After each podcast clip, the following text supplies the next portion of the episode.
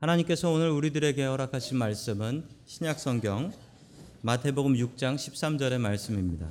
우리를 시험에 들게 하지 마시옵고 다만 악에서 구하시옵소서. 나라와 권세와 영광이 아버지께 영원히 있사옵나이다. 아멘. 하나님께서 우리와 함께 하시며 말씀 주심을 감사드립니다. 아멘. 자, 우리 옆에 계신 분들과 인사 나누겠습니다. 반갑습니다. 인사해 주시고요. 예, 반갑습니다. 인사 나누겠습니다. 자, 우리 올해 표를 가지고 또 다시 한번 인사하겠습니다. 아, 나는 죽고 예수로 살자. 나는 죽고 예수로 살자. 우리 옆에 계신 분들과 이렇게 인사하시죠. 예. 아, 지난번에 알려드렸더니 너는 죽고 나는 살자 하시는 분들이 계시다고 아, 안 됩니다. 오늘 주기도문 마지막 시간입니다. 나라와 권세와 영광이 아버지께 영원히 있사옵나이다. 라는 제목을 가지고 하나님의 말씀 증거하겠습니다. 저희 집은 가정 예배를 매일 드립니다. 아이들하고 가정 예배를 한국말로 드리는데 한국말로 드리면서 아이들한테 이제 예배 시작을 사도신경으로 시작하고 주기도문으로 마치게 했는데 아이들이 여기서 자란 애들이니까 그 한국말이 많이 딸리죠. 많이 딸려가지고 처음에 예배를 드리는데 사도신경을 하는데 큰 아들이 사도신경을 이렇게 배웠습니다. 성령으로 잉태하사라고 하더니 갑자기 어, 본디오 빌라도에게 나시고 이렇게 기도했어요. 작은 아들은 옆에서 같이 주기도문 하다가 이렇게 했어요. 장사한 지 사흘 전에 부활하시고 미리 부활을 연습해 보신 거죠. 우리가 드리는 주기도문도 이렇게 되기 딱 쉽습니다. 뜻을 알아야지요. 그 의미를 알아야지요. 그래야지 바른 기도가 될 수 있지요. 오늘 주기도문 마지막 시간 나라와 권세와 영광의 아버지께 영원히 싸움나이다. 주기도문의 의미를 알고 또 그 의미대로 하나님 앞에 기도할 수 있기를 축원합니다. 아멘. 첫 번째 하나님께서 우리들에게 주시는 말씀은 하나님께 영광을 돌리라. 주기도문의 맨 마지막은 하나님께 영광 돌리는 것으로 끝이 납니다. 우리 마태복음 6장 13절의 말씀을 같이 읽겠습니다. 시작. 우리를 시험에 들게 하지 마시옵고 다만 악에서 구하시옵소서.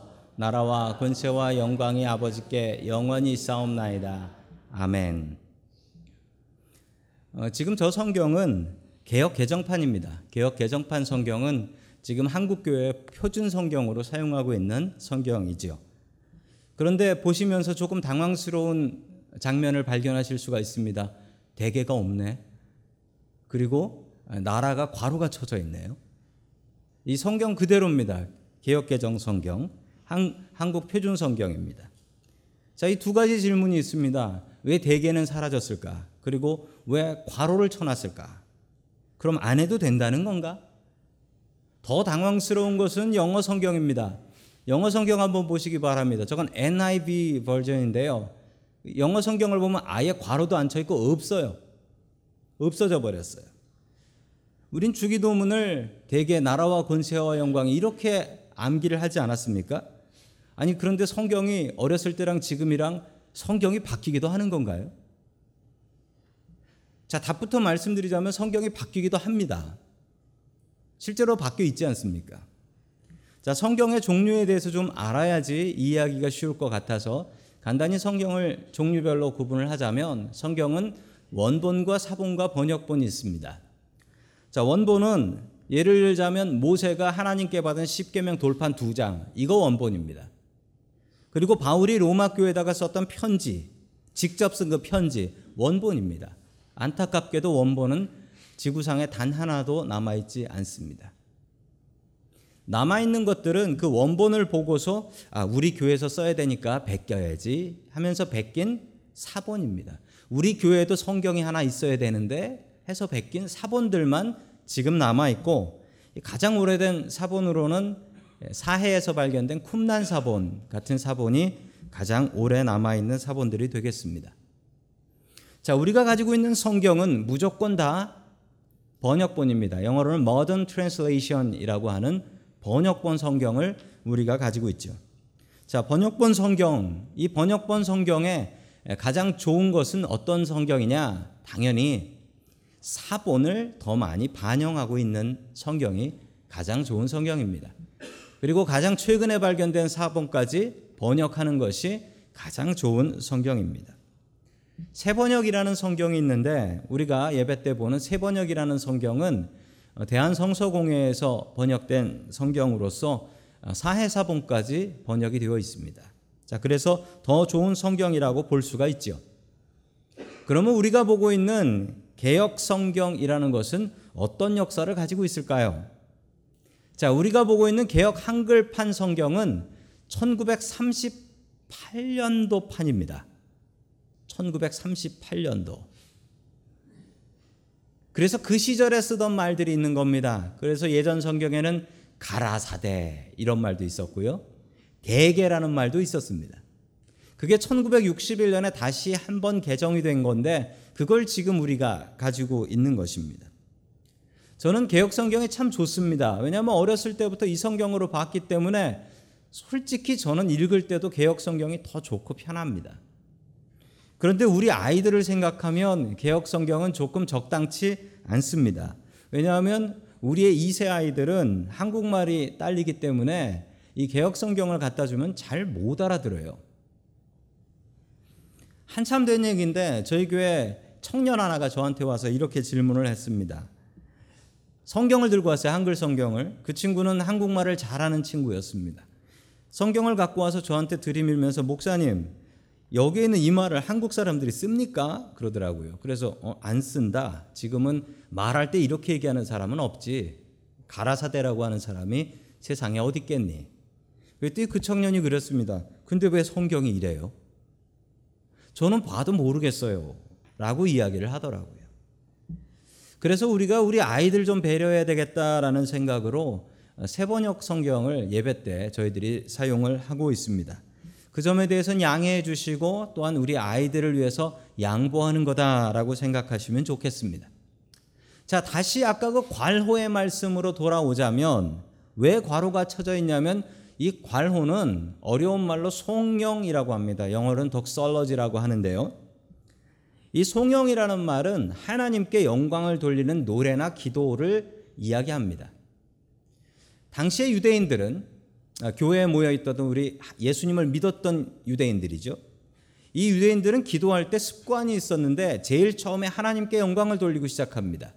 그리고 기도를 마칠 때 그냥 마치지 않고 하나님께 영광을 돌리고 마쳤습니다. 그것이 바로 송영입니다. 왜 괄호가 쳐져 있냐면 원래 주기도문은 일곱 개의 기도문으로 되어 있습니다. 그것으로 지난주에 끝이 났어요. 그런데 어떤 교회에선가 이 자기네 교회의 송령을 거기다가 넣었던 거죠. 왜냐하면 자기네 교회에서 쓰는 사본인데 자기네 교회에서는 그런 송영을 넣어서 기도했기 때문이었습니다. 당시 어느 교회, 어느 공동체의 신앙 고백이고 하나님께 영광을 돌리는 기도였는데 지금 성경에 들어가 있는 것이지요. 당시의 세상에 단 하나의 나라가 있었습니다. 그 나라는 로마 제국이었습니다. 당시 세상엔 단 하나의 왕이 있었습니다. 그 왕은 로마 황제였습니다.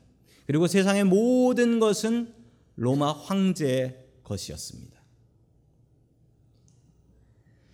자, AD 300년경에 발견된 모자이크 그림입니다. 저 모자이크 그림의 정 가운데 계신 분이 바로 로마 황제입니다. 그리고 저 로마 황제에게는 어떤 모습이 있었느냐? 아, 보십시오. 다 똑같은 사람이지만 로마 황제는 머리 뒤에 빛이 납니다. 이건 사람이지만 똑같은 사람은 아니라는 것이죠. 세상 모든 것을 가진 세상의 주인은 저 로마 황제였습니다. 만약에 세상의 주인이 로마 황제가 아니라고 한다면 세상에 다른 왕이 있다라고 한다면 그 사람은 로마 군인들한테 붙잡혀 가서 반역죄로 죽임을 당했습니다. 그때 어떤 교회에서 이런 고백이 나오기 시작했습니다. 나라와 권세와 영광이 아버지께 영원히 있사옵나이다. 아니 나라와 권세와 영광은 오직 로마 황제가 가져가야 되는데 감히 어떤 교회가 이렇게 기도하기 시작했던 것이죠. 나라와 권세와 영광이 로마 황제가 아니라 아버지께 영원히 있습니다. 이들은 로마 황제와 로마 군인들에게 붙잡혀 가서 십자가에 못 박혀 순교를 당했습니다. 그럼에도 마지막까지 죽어가는 그 순간 그들은 주기도문을 외우며 그리고 마지막에 자신들의 고백이었던 나라와 권세와 영광이 아버지께 영원히 있습니다. 라고 하며 죽어갔습니다. 우리는 그 고백을 이어받은 사람들입니다. 오직 주님께만 영광 돌리십시오. 오직 주님께만 영광 돌리며 살아갈 수 있기를 주의 이름으로 간절히 축원합니다. 아멘. 두 번째 마지막으로 하나님께서 우리들에게 주시는 말씀은 세상 모든 것의 주인은 하나님이시다라는 말씀입니다. 세상 모든 것의 주인은 하나님이십니다. 자, 대개라는 말은 지금 주기도문에서는 사라졌습니다. 왜냐하면 대개라는 말의 뜻을 잘 알 수 없기 때문이지요. 자, 대개라는 말의 뜻을 알기 위해서 제가 어제 국어 사전을 찾아봤습니다. 그랬더니 국어 사전에 없어요. 국어 사전에 없어요. 자, 이 말은 국어 사전에 나오지 않고 고어, 옛날 사전에 나오는데 그 말의 뜻은 왜냐하면 영어로는 for고요. 그리고 이게 그리스 말로 호티라는 말입니다. 호티. 이게 그 사람이 이렇게 엎드려 있는 것 같은 저 그림. 저게 그리스 말로 호티라고 읽습니다. 저 말을 왜 썼냐면 1938년에는 저 말을 썼습니다. 대, 대개라는 말을 썼고 그리고 그 말의 뜻을 다 알았습니다. 왜냐하면이라는 거예요. 앞에 일곱 개의 기도가 있었습니다. 그 기도를 드리는 이유 왜냐하면 왜냐하면 나라와 권세와 영광이 하나님께 있기 때문에 우리는 마땅히 이렇게 구할 수 있습니다. 왜냐하면이에요. 왜냐하면. 우리의 믿음에도 왜냐하면이 있어야 됩니다. 왜인지 자꾸 물어보고 이유를 알고 믿어야 돼요. 저는 어렸을 적에 질문이 많았습니다. 초등학교 때로 기억하는데 초등학교 때 교회 가서 교회 가서 우리 초등학교 선생님 그 선생님께 질문을 하나 했는데 아마 우리 선생님께서 답을 모르셨던 것 같아요. 좀 어려운 질문이었는데 제가 그때 물어봤던 질문이 그 대홍수가 났을 때 노아 홍수 때 물고기들은 어떻게 됐습니까? 라는 질문을 했어요. 홍수가 났는데 물고기 저는 뭐 놀리려고 했던 질문이 아니라 바다에 사는 물고기도 있고 민물에 사는 물고기도 있는데 이 물이 다 섞여버리면 이게 어떻게 됩니까? 너무 궁금했어요. 그래서 선생님께 선생님 이게 어떻게 됩니까? 라고 했더니 선생님께서는 저에게 이렇게 말씀하셨습니다. 그냥 덮어놓고 믿어라. 네가 믿음이 적어서 그래 라고 하셨어요. 근데 지금 생각해 보면 선생님이 답을 몰라서 못 해주셨던 것 같아요. 그냥 덮어놓고 믿어보라고 했는데 그런데 문제는 그냥 덮어놓고 아는 척 하다가는요 진짜 시험을 당할 때 내가 뭘 아는지 몰라요. 공부도 그렇잖아요. 아는 줄 알고 넘어갔다가 시험을 보면 내가 모르는구나를 알게 되죠.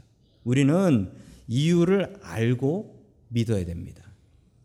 성경 보시다가 믿음 생활 하시다가 궁금하고 모르시는 거 있으면 저에게 와서 물어보십시오. 제가 아는 거면 바로 답해 드리고 모르면 제가 물어봐서라도 알려드리겠습니다. 절대 궁금하다고 500원 받지 않으니까 꼭 저에게 물어보시기 바랍니다. 자, 오늘 마지막 기도에 보면 세 가지가 나옵니다. 첫 번째로는 이 나라가 나와요. 나라. 나라가 하나님의 것이다. 영원히 하나님의 것이다. 일본 사람들이 한국 사람 놀릴 때 하는 말이 있습니다. 무시하고 놀릴 때 하는 말. 조센징이라고 합니다. 조센징이라고요. 근데 이 조센징이라는 말이 있는데 제가 그 말의 뜻이 뭔가를 제가 고등학교 때 일본 말을 좀 배워가지고 보니까 조선인이란 뜻이더라고요. 그 말그 그 자체로는 한국 사람들을 무시하는 말이 아니에요. 그냥 조선 사람이라는 뜻이에요. 그런데 그 말을 지금 우리한테 사용하면 그건 무시하는 말이 됩니다. 왜냐하면 니네 나라가 우리나라한테 망했지. 너희들은 망한 나라 백성이야 라는 소리가 되니까 그거는 우리를 비웃고 욕하는 말이 되는 겁니다. 그럼 비슷한 말이 또 하나 있습니다. 유대인이라는 말입니다. 주이시라는 말이에요. 유대인이 왜 유대인인 줄 아십니까? 아니 왜 이스라엘 사람이라고 해야지 저 유대인이라고 하나. BC 586년 기원전 586년에 마지막으로 멸망한 이스라엘의 나라는 유다라는 나라였습니다. 그래서 그 나라 사람들이다라고 해서 유대인이라고 합니다. 유대인을 유대인이라고 부르는 것은 니네 나라가 멸망했다. 니네 나라는 더 이상 없다 라는 이야기가 됩니다. 우리도 우리 어르신들은 잘 아실 거예요. 우리 어르신들은 나라 없는 서름이 무엇인지. 아무리 내가 공부 잘하고 잘나도 나라가 없으면 소용이 없더라. 나라가 없으면 어떻게 됩니까? 우리 일제시대 때 어땠나요?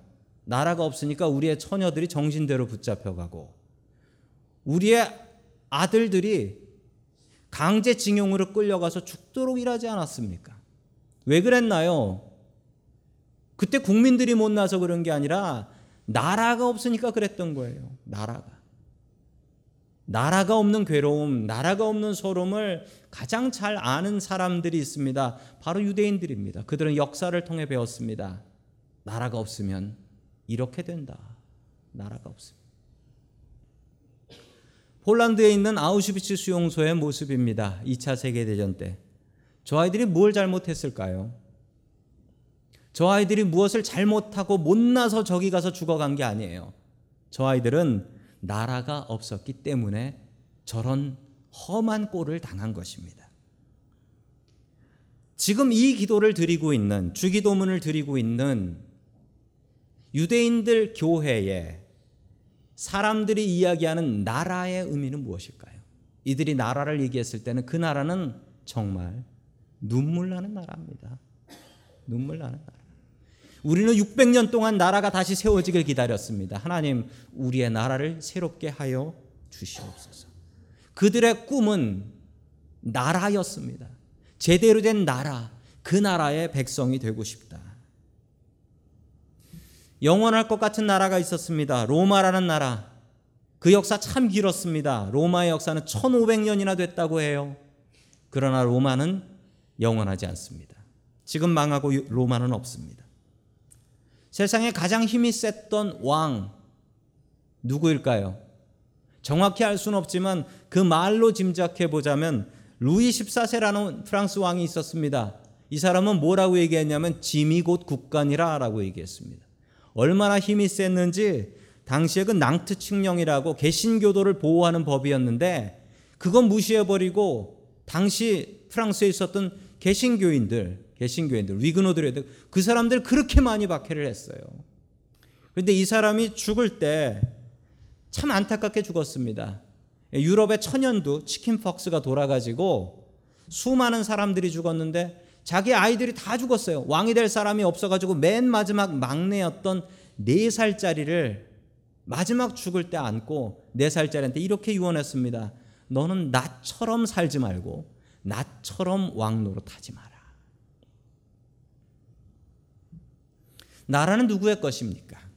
그 영원한 나라는 누구의 것입니까? 영원한 나라는 단 하나밖에 없습니다. 하나님의 나라입니다. 우리는 그 하나님 나라의 백성입니다. 하나님 나라의 백성으로서 살아갈 수 있는 저와 성도 여러분들 될 수 있기를 주님의 이름으로 간절히 축원합니다. 아멘. 두 번째, 권세가 하나님의 것이다라고 합니다. 권세가 하나님의 것이다. 세상의 권력과 권세는 참 대단한 힘을 갖고 있습니다. 이것저것 다 가져보신 분들이 하시는 말씀이 있는데 세상에 돈의 힘보다 더 큰 것은 권력의 힘이다. 권력이 있으면 돈 있는 사람이 무릎 꿇는데요. 그래서 권력의 힘이 그렇게 세다라고 합니다. 그러나 권력이 영원합니까? 세상에 영원한 권력 보신 적 있으세요? 화면에 이 노인은 누굴까요? 화면에 이 노인은 사담 후세인입니다. 전 이라크 대통령이었죠. 이 사람의 권력 대단했고 이 사람은 미국하고도 맞대서 미국하고 상대해서 전쟁도 했던 사람입니다. 이분의 마지막은 땅굴에서 쥐처럼 숨어 있다가 미군한테 붙잡혀서 끌려 나와 사형당하지 않았습니까? 저 사람과 같이 권력자로 떴던 사람들은 저 사람 망하면서 다 끝나버렸어요. 세상의 권력은 이렇습니다. 세상의 권력은 영원하지 않아요. 저는 2002년 12월 18일을 잘 기억하고 있습니다. 그날은 주일이었고 제가 섬기던 영락교회에서 예배실에 있었습니다. 그날이 어떤 날이었냐면 그 다음 날이 대통령 투표하는 날이었어요. 대통령 투표하는 날. 모든 당의 대통령 후보들이 저 교회 옆에 명동에 모여가지고 명동에서 각자 자리에서 선거 유세를 하고 있었습니다. 당시에 누가 뽑힐지 정확히 알 수가 없었어요. 유력한 후보가 없었습니다. 그 중에 한 후보가 한 후보가 교회 예배실 찾아왔어요.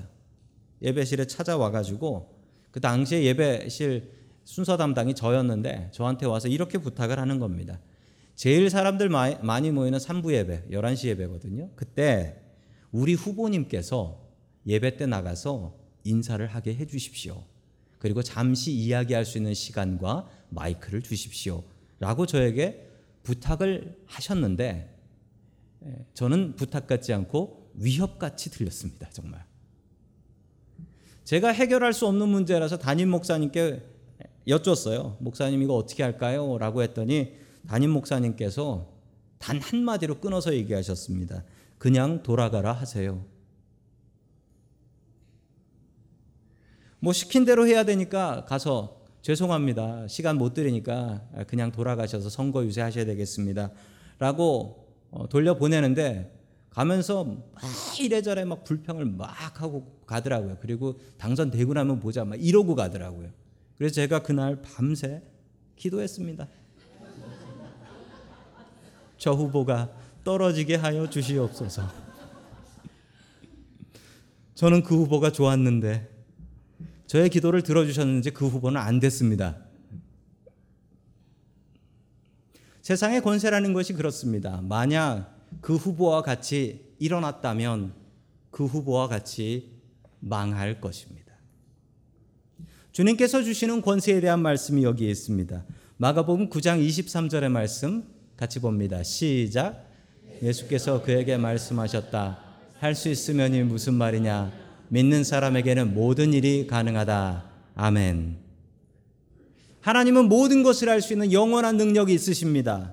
우리가 그의 아들이 되고 그의 딸이 되면 무엇을 누릴 수 있을까요?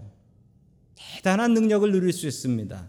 아버지의 권세가 나의 권세가 될 수 있습니다. 믿음으로 가질 수 있다고 합니다. 그 믿음 가져서 주님의 권세, 내 권세 삼을 수 있길 축원합니다. 아멘. 마지막 세 번째, 영광도 하나님의 것이다. 라고 이야기합니다. 영광도 하나님의 것이다. 하나님은 영광에 아주 민감하십니다. 그래서 자신의 영광을 빼앗기는 것을 참지 못하십니다. 성경의 여러 곳에서 이야기가 나오는데 우리 구약 성경 이사야 48장 11절 같이 보겠습니다. 시작. 나를 위하여 바로 나를 위하여 내가 그렇게 하는 것이다. 어찌 내 이름을 욕되게 하겠느냐? 내 영광이 남에게 돌아가게 할 수는 없다. 아멘. 하나님께서는 영광을 뺏기지 않으신다라고 합니다. 영광 뺏기지 않으시는 하나님께 영광을 돌려야 합니다.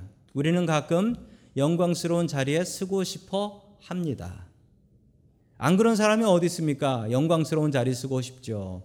그러나 나에게 영광이 오면 그 영광 하나님께 돌려야 합니다. 내가 그 영광 받으면 내가 교만해서 내가 죽기 때문에 그렇습니다. 우리 마태복음 6장 2절의 말씀 같이 보겠습니다. 시작.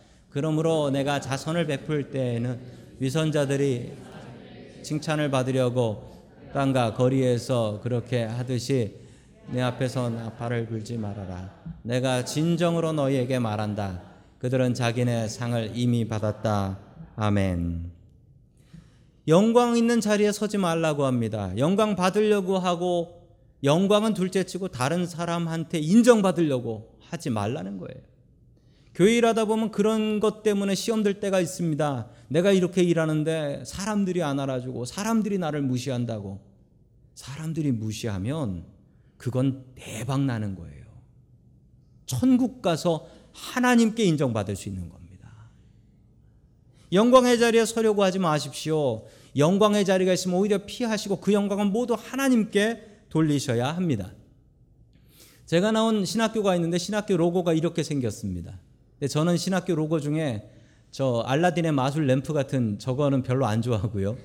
그 위에 있는 라티너 솔리데오 글로리아 저 말을 참 좋아합니다. 저 말은 종교 개혁자들이 목숨 걸고 지켰던 말씀인데 오직 하나님께 영광을 오직 하나님께 영광을 돌려야 합니다. 우리의 인생이 오직 하나님께 영광을 돌리며 살 수 있길 축원합니다. 아멘.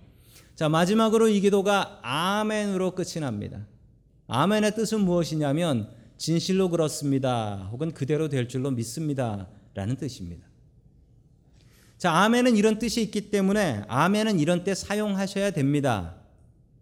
어, 설교를 듣다가 하나님의 말씀을 보다가 이거 정말 맞다라고 생각하면 아멘 하셔야 돼요. 그리고 그게 나의 것이 되었으면 좋겠습니다라고 생각하면 아멘 할 수 있어야 됩니다. 그래서 아멘은 많이 할수록 좋은 겁니다.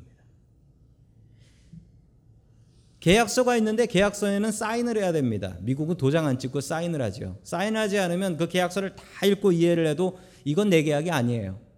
아멘은 계약서에 사인하는 것 같습니다. 그래서 이 말씀이 정말 맞다. 나도 그랬으면 좋겠다라고 하면 그때는 아멘 해야 됩니다. 내가 내 마음으로 주님을 믿고 의지한다. 그렇지만 입으로 고백해야 구원을 얻는다라고 분명히 이야기를 합니다. 그러므로 우리는 더 많이 아멘 할 수 있어야 됩니다. 우리의 신앙이 아멘 하는 신앙 될 수 있길 축원합니다. 아멘. 아, 마지막으로 우루과이에 있는 어느 성당 벽에 있는 주기도문인데 조금 다른 버전의 주기도문입니다. 반성하는 주기도문. 어떤 내용일까요? 자, 우리의 주기도문을 다시 한번 반성하며 같이 보도록 하겠습니다. 하늘에 계신 하지 말아라 세상 일에만 빠져 있으면서 우리 하지 말아라 너 혼자만 생각하며 살아가면서 아버지 하지 말아라 아들 딸로서 살지 않으면서 이름이 거룩히 여김을 받으시오며 하지 말아라 자기 이름을 빛내기 위해서 안간 힘을 쓰면서 나라가 임하시오며 하지 말아라. 물질 만능의 나라를 원하면서. 뜻이 하늘에서 이루어진 것 같이 땅에서도 이루어지다 하지 말아라. 내 뜻대로 되기를 기도하면서. 우리에게 일용할 양식을 주시옵고 하지 말아라. 가난한 이들을 본체 만체 하면서.